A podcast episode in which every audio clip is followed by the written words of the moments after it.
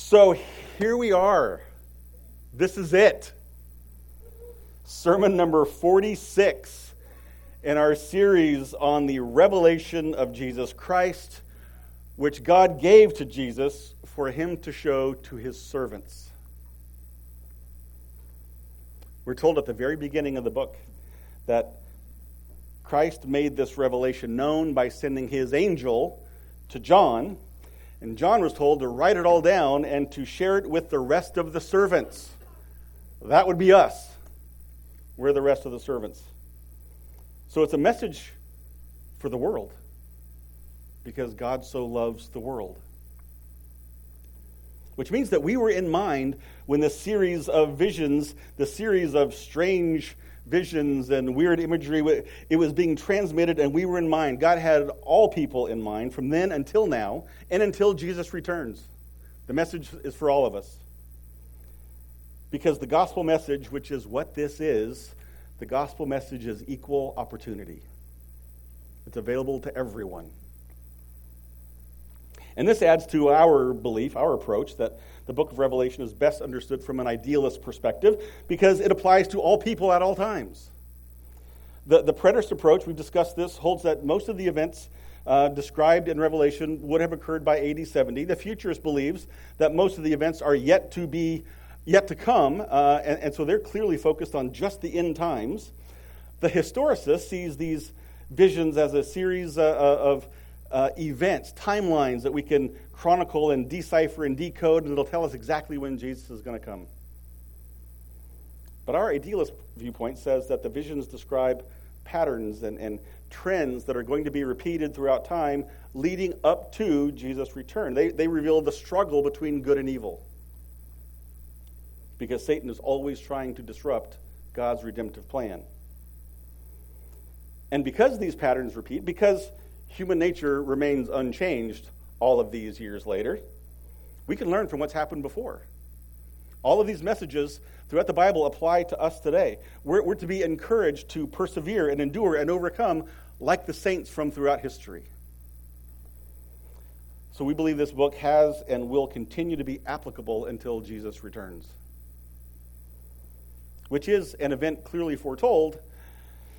It's just not clearly specified in time. But we have been told again and again, we're going to see it when we, when we launch into 1 Peter in a couple weeks. We'll be reminded that as followers of Christ, this world is not our home. Hallelujah for that. We are strangers and exiles.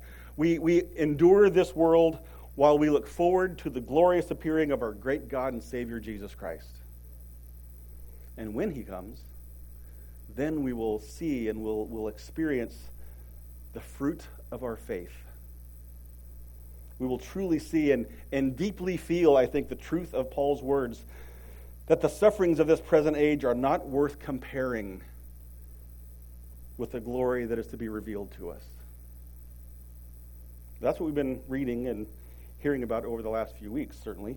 Uh, after evil has been destroyed, which includes not just the earth dwellers, those who refuse to worship God, but the destruction of evil includes the final and eternal condemnation of the devil himself, then and only then, King Jesus reveals the new heaven and the new earth. We're given a glimpse of this new Jerusalem. And you heard about the descriptions of that magnificent place, and, and hopefully we came away with an understanding of how perfectly this fulfills so many prophecies from throughout the ages. And now, as you go back, having gone through Revelation, and you go back and read the Gospels, particularly Matthew, Mark, Luke, John, and, and you'll, you'll begin to see that the, the parables make so much more sense. The allegories, the, the numbers, the metaphoric language that we've seen throughout these visions, it all starts to make so much more sense. And it's a remarkable thing to read. It will be an even more remarkable thing to behold.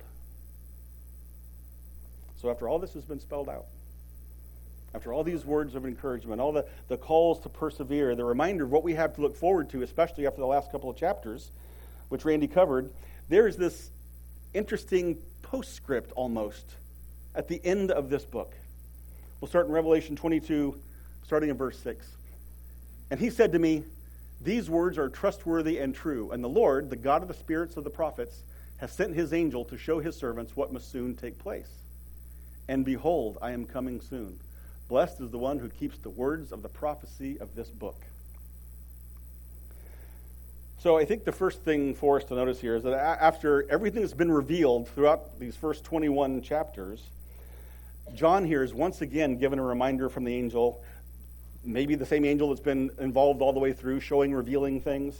And the reminder John's given is these words are trustworthy and true. You can count on this. The message that you've been given, these visions that you've been given, they've been sent by God to show his servants what must soon take place. This is absolutely true. Not in every detail, but in the grander picture. And this actually, this, this, this, this reminder goes back to the very first verses of the book. We're told the message was given to his servants. We saw that in, in, in the beginning. And because this is the Word of God, that makes it trustworthy and true. And it's not just the words in Revelation, but the, the angel says that the prophets of old were given prophecies that were true. We've mentioned this repeatedly as we've gone through uh, the book of Revelation. Out of 404 verses, there's something like 270 references or allusions to the Old Testament. It's amazing. We're being shown this picture that God is unchanging and faithful and true all the way through. And so is his word. Which gives some people pause here. All right, if, if these words are trustworthy and true, well, when it says that this will soon take place, and yet we're still here talking about it, what's up with that? How does that make sense? We've talked about this before. There's a fair amount of discussion as to what soon means in this text. The, the, the preterist approach relies heavily uh, on a literal interpretation. This, they would say most of the events here took place by AD 70. That's their interpretive lens. Outside of the preterist camp, most of the rest of us realize that applying our understanding of soon to an eternal, infinite God is problematic coming from a bunch of people who wear wristwatches. Our perception of time is not God's perception of time. I think the soon here just means that it will happen. It makes it more definite for us. You know what? It's kind of like I think if you say to someone, Hey, nice to see you, let's get together sometime. Right? That's different from, Hey, nice to see you. Let's get together. What are you doing next week? See, that's not any more definite, but that makes it seem like it's more of a possibility, right? It, this is a, an eventual reality. You are going to get together sometime. I think that's kind of what how this soon works here. It, it, it affirms for us that it is going to happen, and it helps keep us on our toes in terms of spiritual preparation. So while a lot of people get hung up on the soon part, it seems to me the real message here is the second half of that verse, which comes after Jesus says, I'm coming soon, because then we see what is the sixth of seven benedictions or blessings to be found in the book of Revelation. And not only that, but this particular benediction, or this blessing, is very reminiscent of the very first benediction. In chapter 1, verse 3, we read, Blessed is the one who reads aloud the words of this prophecy, and blessed are those who hear and who keep what is written in it, for the time is near. In chapter 22, we read, And behold, I am coming soon. Blessed is the one who keeps the words of the prophecy of this book. So I did some handy coloring in phrases just to make it simple for all of us. Both verses contain commands in blue. We are called to keep the words. Keep the words in this book. Do what's written here.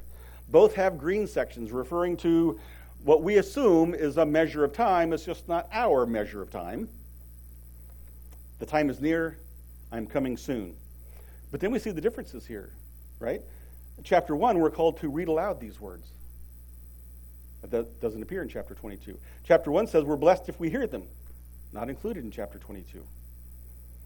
So if we follow that pattern from verse 1, we, we read aloud, we hear the words, we'll be blessed to hear them and read them, and not just to hear them and read them, but to keep them, to, to understand them, to live them. That's what we see in chapter 22. So, presumably, here at the end of the book, we see that the real, the eternal, the ultimate blessing comes to those who keep the words of prophecy in this book. At this point, if we made it to chapter 22, we've probably read the words, we've heard the words. Now we're responsible to keep the words. The many blessings described over the last few chapters, 19, 20, 21, they're reserved for those who keep the words. This cannot be stressed strongly enough. It is not enough to say, I believe in God. It is not enough to say, I believe in Jesus. It's not enough to say, I read the Bible. The ultimate and eternal blessing is for those who keep these words. And the message here that's been consistent throughout the book and consistent throughout the entire Bible is that God alone is to be worshiped. Because God the Son, Jesus Christ, will come back to rule and to reign. And anyone not committed to keeping the words in this book, anyone worshiping something or, or someone other than Jesus, will face eternal torment rather than eternal blessing. And this is a hard message for people to hear. It's a hard message to preach. I mean, certainly in the respect uh, uh, of those people who can't or won't comply to God's command, it's a hard thing to hear. But it's also an incredible joy to proclaim that God is real, that Jesus is the Messiah, and he is going to come to reclaim and reward his church. So John is hearing these words from the angel, and, and after seeing many, many chapters of dark visions and dragons and beasts, but then hearing the, the visions, seeing the descriptions of the new heaven, the new earth, the new Jerusalem, all the blessings for those who believe, I think John is just completely overwhelmed. And just like he did once before, John reacts emotionally. I, John, am the one who heard and saw these things, and when I heard and saw them, I fell down to worship at the feet of the angel who showed them to me. But he said to me, You must not do that. I'm a fellow servant with you and your brothers, the prophets, and with those who keep the words of this book. Worship God. And he said to me, Do not seal up the words of the prophecy of this book, for the time is near. Let the evildoer still do evil, and the filthy still be filthy, and the righteous still do right, and the holy still be holy. Now, I don't think it's too difficult for us, for me anyway, to try to imagine how John must have been feeling at this point. I mean, I'm pretty sure we can't really get there. You know, we can't understand fully what he was, but I think we can understand his sense of being overwhelmed. Seeing all that he'd seen, uh, understanding that he is in the, in the presence of something altogether transcendent and, and holy, and so he fell down to worship the feet of the angel. But of course, that feeling of transcendence and holiness didn't come from the angel, it was emanating from God. He, it, it was passing through, and that's, that's what John was reacting to. But the angel quickly corrected him. Now, this is the second time John has made this mistake. Bowing down to worship an angel. We saw it back in chapter 19. John was given this vision of all the rejoicing that was going on in heaven, and it was the, the introduction of the marriage supper of the Lamb. And the angel in that chapter said, Blessed are those who are invited to the marriage supper of the Lamb. So there was a blessing there. And then the angel said, These are the true words of God. So the account in chapter 19 is strikingly similar to what we see here in chapter 22. The angel describes a blessing for those who keep the word. And he says these words are trustworthy and true. It's the same two factors involved. And the combination of the blessing and the, and the verification of truth, I think, hits John in just a, an overpowering kind of way. I'm inclined to believe that it highlights John, John's complete sense of reverence and, and awe and wonder at all that's happening. I don't think this was a willful rejection of God. It was a reaction to all that he was feeling and experiencing. And he bows down to worship the angel, which the angel corrects. He says, Don't worship me. I'm just a fellow servant like you. I, like the other, you and the other prophets before you. I'm just a messenger. Worship God. Now, I don't pretend to know all the reasons why this occurs the way it does. I think the best we can do is draw an inference about this event with John, an inference based on the fact that he makes the same mistake twice. On two different occasions, he makes the mistake of attempting to worship an angel rather than the God who created the angel. And there are probably several other reasons for this, but I think at least one reason why this happened, and I think why it's recorded for us, is to show us, it is to remind us of how easily we can be misled or distracted by our emotions.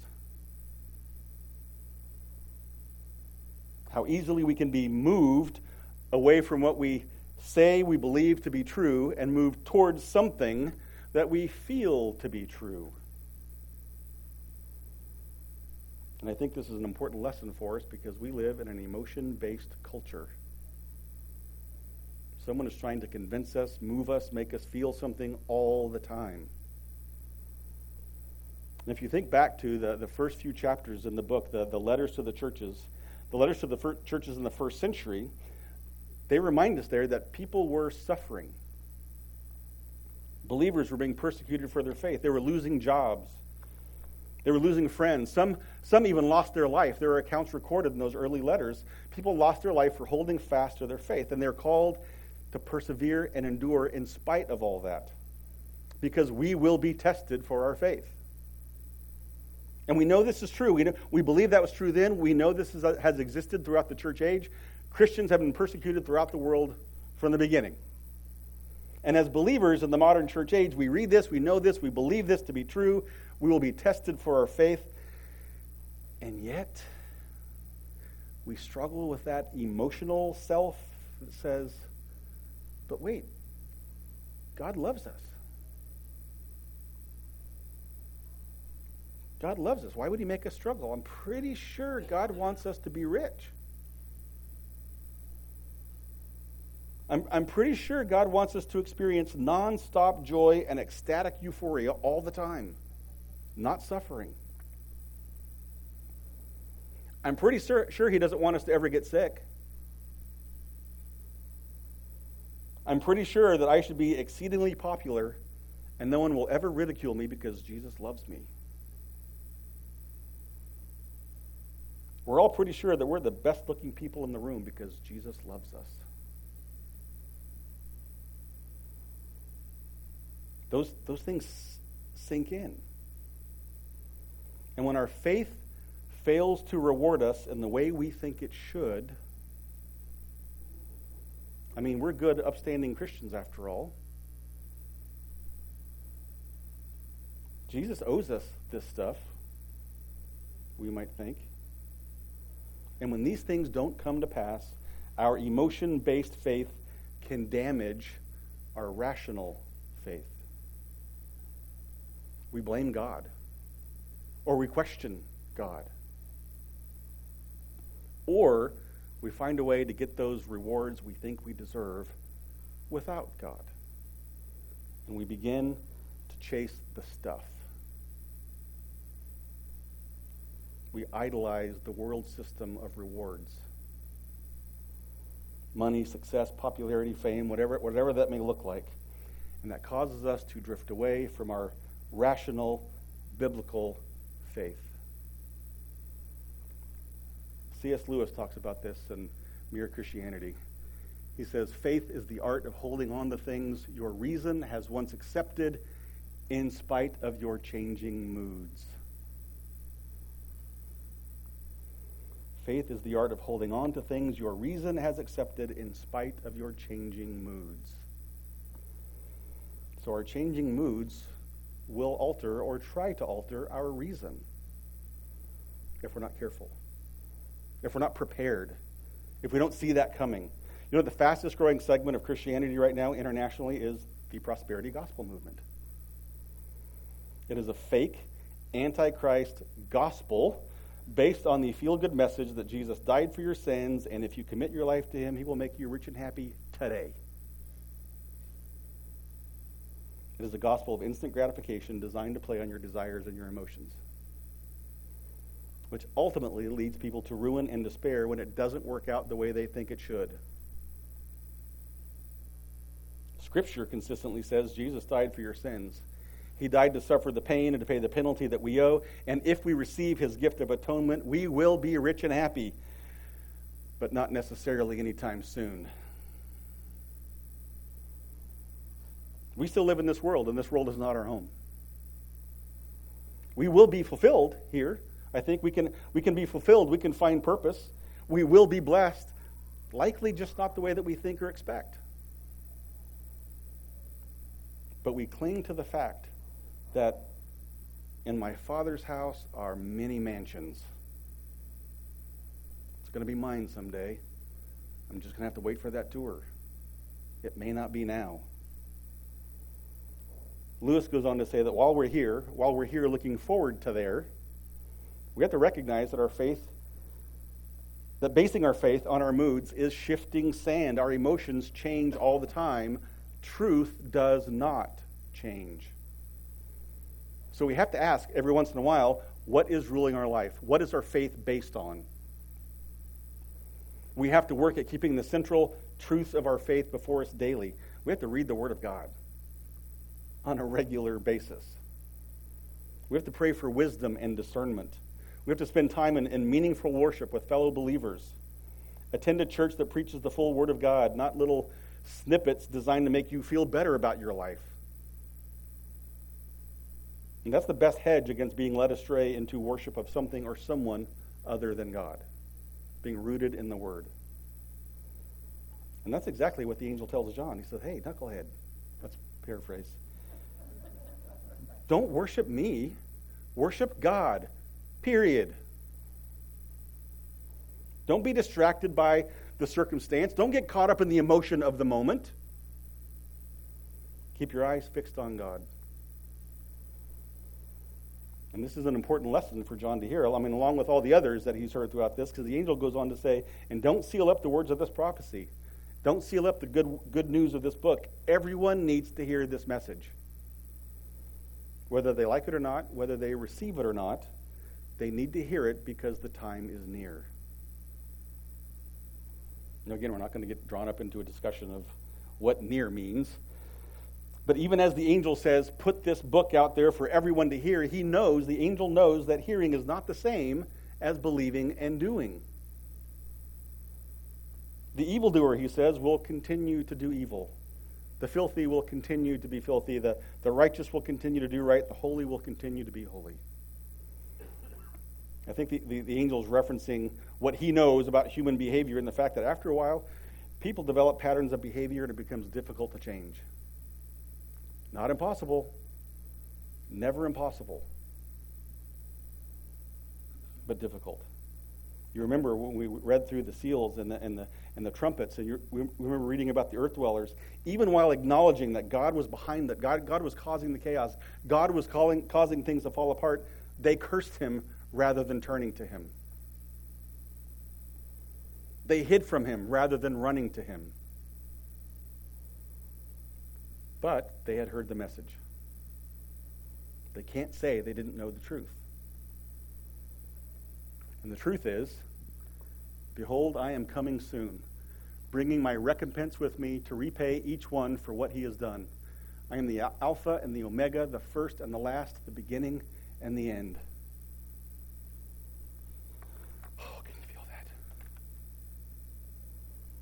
Behold, I am coming soon.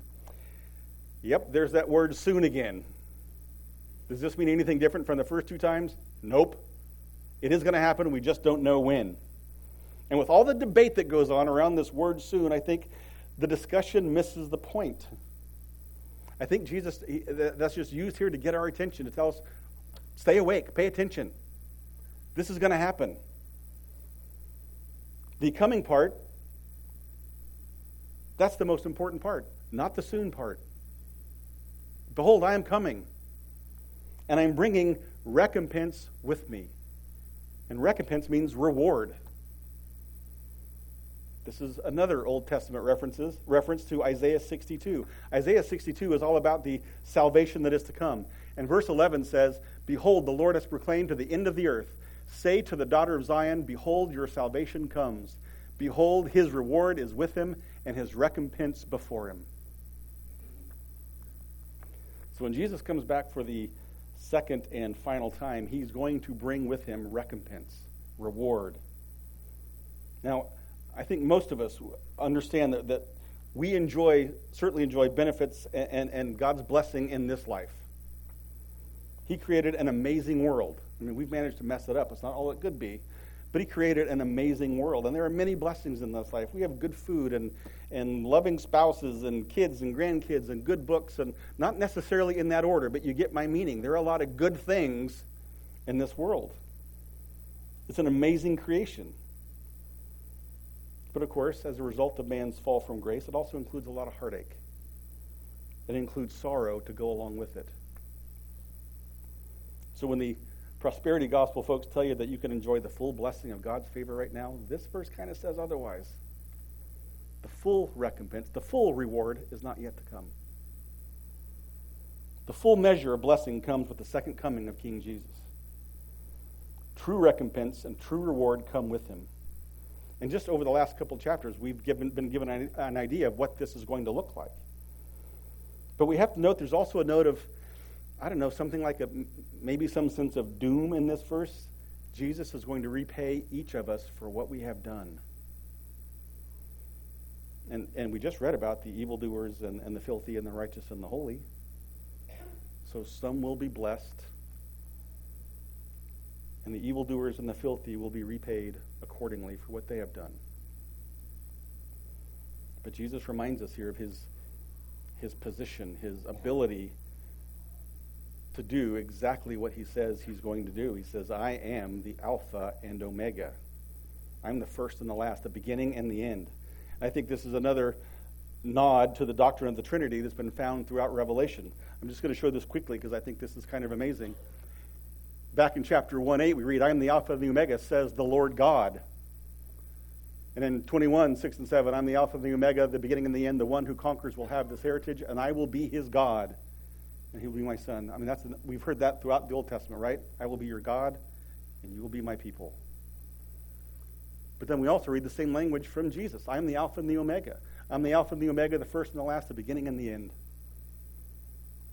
It's easy to, to, to, to miss over this stuff, but I think this is meant to secure in our thoughts and our beliefs that Jesus is God, is the Spirit, is Jesus, is God, even if we don't fully grasp it, it remains true. And God alone, Jesus alone, can do all the things he said he's going to do here. Blessed are those who wash their robes so that may, they may have the right to the tree of life and that they may enter the city by the gates. Outside are the dogs and sorcerers and the sexually immoral and murderers and idolaters and everyone who loves and practices falsehood. So, this is the final of the seven benedictions, the final of seven blessings that are found in Revelation. Blessed are those who wash their robes. And we've heard this idea of robes or garments mentioned several times throughout the book now.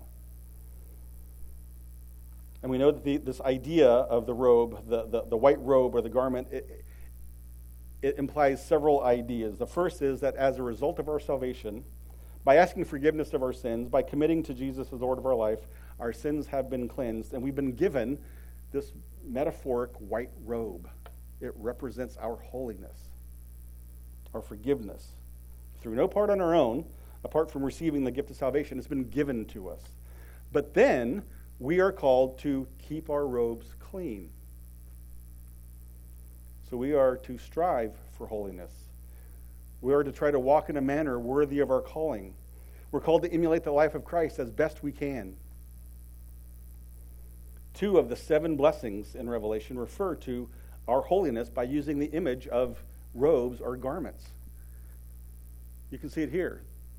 Blessed are those who read aloud and hear, hears and keeps the word. Blessed are those who keep the words of the prophecy. And then those who stay awake, keeping their garments on, those who wash their robes. Those are describing the same thing. It implies effort on our part. We have to work at keeping our garments on and clean. Which is just another way of saying, keep the words of the prophecy. Keep the words in this book. Work out your faith in fear and trembling. And we know from the rest of the book that doing these things, we know from living life, doing these things will not always be easy. We're going to be tempted, we're going to be distracted by the beast, by the dragon. We'll be harassed and harangued by the earth dwellers. We'll be persecuted and ridiculed by the world. But we're called to persevere and endure and overcome. And the overcomers, those who wash their robes, will have the right to the tree of life. We, the perseverers, we get to enter the city described in the last chapter. We get to join in New Jerusalem. That's the ultimate and eternal blessing. But we have to say here again there is a distinction drawn between two classes of people. The blessed, the Christ followers, are going to be rewarded with life in this glorious city in the presence of Almighty God, while the non believers, those who have rejected Christ, those who are perhaps Christian in name only, are kept outside the city. And those are the evildoers mentioned already. And this is kind of harsh language here. I mean, it just, it just is. The unsaved, those outside the city, are referred to as dogs, sorcerers, sexually immoral, murderers, idolaters, everyone who loves and practices falsehood. So this distinction could not be any clearer than it is here again at the end. Nor could the outcome be any more different. And notice it doesn't just say those who do evil, it says, everyone who loves and practices the lie, the alternative, anything that is not God or Jesus. So this implies intent. This implies, I think, a decision. They choose to love the things other than God, they choose to practice deception. Sin becomes a lifestyle. It's not just an occasional slip up, it's not just an occasional act of of evil or sin, which we all do, this implies a lifestyle, a choice. And it's interesting, I think, here that sexual immorality is one of the ones listed because that's, I mean, clearly one of the prevailing areas of sin in our culture is sexual immorality. And it takes a lot of forms uh, sex outside of marriage, uh, pornography, uh, the whole myriad of sex and gender issues, which are becoming so prevalent and seeking, seeping into our school systems as well. But as a culture, we've been sold the idea that love is love. We can't help it. The heart wants what the heart wants. We can choose our gender and sexuality based on how we feel. And Scripture says the heart is deceitful above all things. That should not be the basis for those kinds of decisions. Emotion frequently leads us away from truth, not towards it. I think any couple married more than five years will affirm that love is a feeling, but it is first and foremost a choice. You choose to stay married.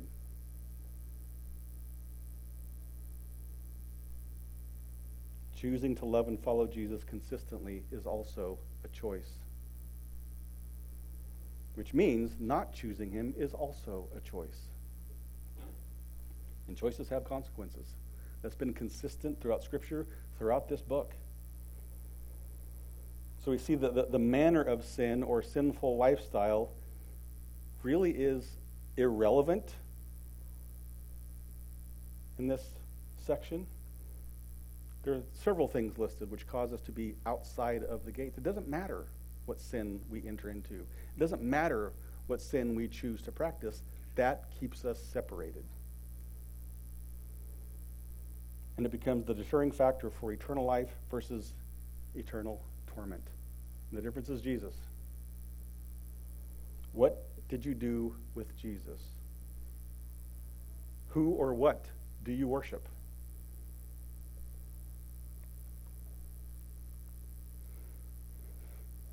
I, Jesus, have sent my angel to testify to you about these things for the churches. I am the root and the descendant of David, the bright morning star. So we're seeing here, we're drawing to this conclusion of the book. It's the, the culmination, the summary of the entire book, as well as the culmination and fulfillment of all of history. We already saw the connections between Alpha and Omega, first and last, and now Jesus says, I am the root and descendant of David. This has already come up once in Revelation in chapter 5. We see it in, in Isaiah, Isaiah 11.1 1, and 11.1 and 11.10. There shall come forth a shoot from the stump of Jesse, and a branch from his roots shall bear fruit. In that day, the root of Jesse, who shall stand as a signal for the peoples, of him shall the nations inquire, and his resting place shall be glorious. These are all just Old Testament references to this Jesus as the root of David. He's tying all of history together with a bow. We see it in Mark's gospel where Jesus points out that he is both the son of David and the Lord of David. There's a strong connection throughout history. He refers himself to himself here as the bright morning star.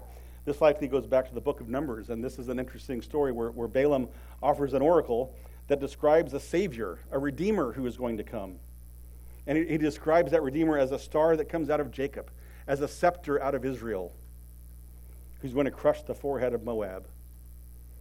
Now, Balaam's oracle applied, as it turns out, to both the dynasty of King David that was going to come, but it also applies to the dynasty of King Jesus, which will come and eventually reign forever. So, again, we're seeing all these loose threads of history and prophecy all coming together in the person of Jesus Christ. Then we read, The Spirit and the bride say, Come. And let the one who hears say, Come.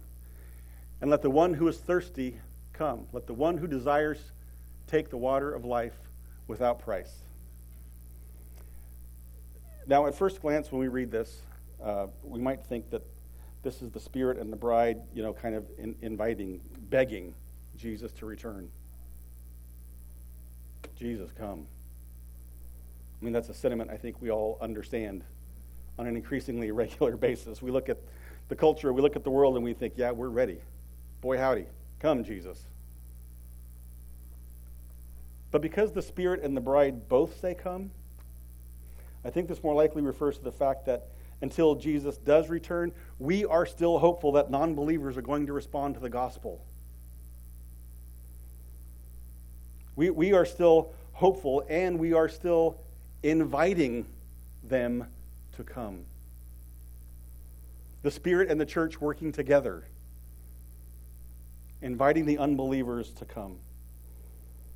So it says, Let the one who hears say, Come. We know that not everyone's going to respond positively to the good news of salvation.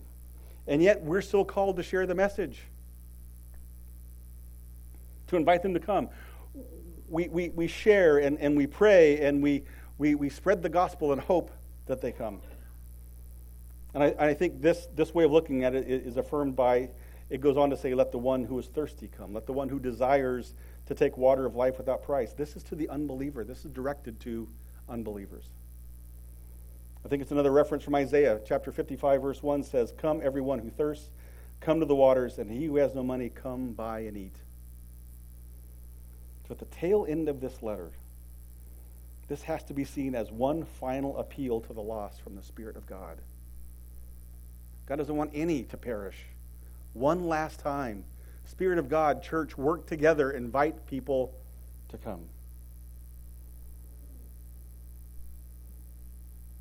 It almost reads like, oh, unbeliever. Hear, read, respond. We see the heart of God and we see the love of Jesus being poured out here. One more last ditch effort. And then there's this post postscript at the very end. I warn everyone who hears the words of the prophecy of this book if anyone adds to them, God will add to him the plagues described in this book. And if anyone takes away from the words of the book of this prophecy, God will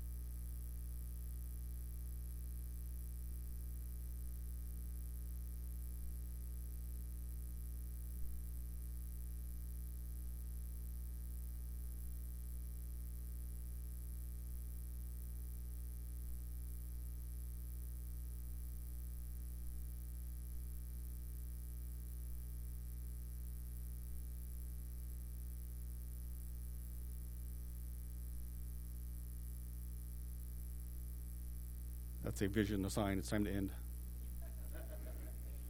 So, the idea of adding or taking away from the word, we, have probably all heard this a lot over the years. Um, we often, I think, consider this to be a warning against false teachers or um, maybe legalists, you know, who like to keep adding extra burdens onto the scripture. Um, and, and, I think it probably has application there. Uh, maybe we think about applying to other, you know, holy scriptures that have come along over the years. I think that applies also. But honestly, I feel like the warning here is much more personal and is intended for each and every believer, not just false teachers, not just cult leaders, because we see a similar warning given back in Deuteronomy. Uh, as the statutes and laws were handed down through Moses to the Israelites, they were told in Deuteronomy 4, You shall not add to the word or take away from it. And it was more emphatic in Deuteronomy 29.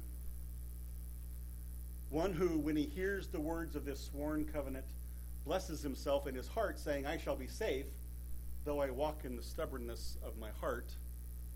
This will lead to the sweeping away of moist and dry alike. The Lord will not be willing to forgive him, but rather the anger of the Lord and his jealousy will smoke against that man.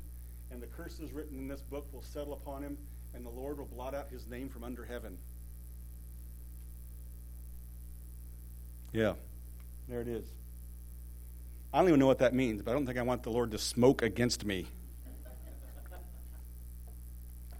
So here, this message is aimed at those Israelites who, on the surface, looked as though they were keeping the statutes, they were doing the rituals, they were going through the routines. They looked as though they were faithful followers of Jehovah, but their hearts said otherwise. Their hearts were not faithful. They were, in fact, guilty of idolatry. They were worshiping something else entirely on the inside. I think that's the idea here. In, in, in, fact, this letter of Revelation closes in much the same way it started, with a stern warning to believers and so called believers. The seven letters to the seven churches in the very beginning pointed out how many, or at least some, of the believers in those churches were failing in the faithful obedience department. They were issued these warnings early on. Their hearts, some of them, our hearts, some of us, are divided. They, sometimes us, less faithful and less obedient than we pretended to be. So the letters to the churches sought to correct that. They were told in those early letters go back to your first love. Stop listening to false apostles, false prophets. Know the truth of God so you can spot lies. Stop trying to find a balance between loving God and loving the world. Stop giving into the same temptations as the unbelievers. Don't buy into the sexual immorality. Don't adopt the morality of the culture. It seems clear that in that context, this warning at the end is intended to be a wake up call to the church of every age. And the call is check yourself constantly. Check your idols. What is the true center of your worship? Is it Jesus, your Redeemer? Is it your 401k, your Savior? Is it your level of comfort in this life? What is it you're most heart heavy about? Are you committed to following the commands of the Word, faithful and true, or are you trying to find some hybrid path that allows you to look redeemed on the outside, but live like the unredeemed? Do we find ourselves thinking every once in a while, but did God really mean? Did God really say that? So we check ourselves. Are you spending time in the Word? Is regular attendance with the local body of Christ a priority or is it a convenience? Is it an accessory? Is it something that you would die for? We've been shown here in this book in very dramatic detail that a life of faith is ultimately rewarding and glorious and intermittently difficult and laborious. Faith that endures, that perseveres, that overcomes. Faith that is rewarded is not situational or convenient. It's going to be tested.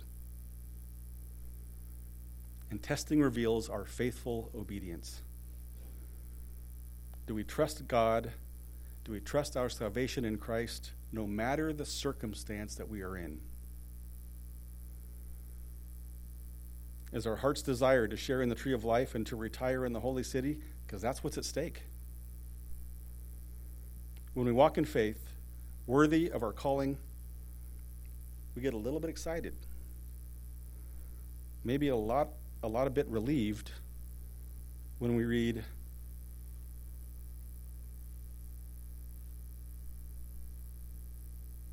He who testifies to these things says, Surely I am coming soon. And all God's people say, Amen.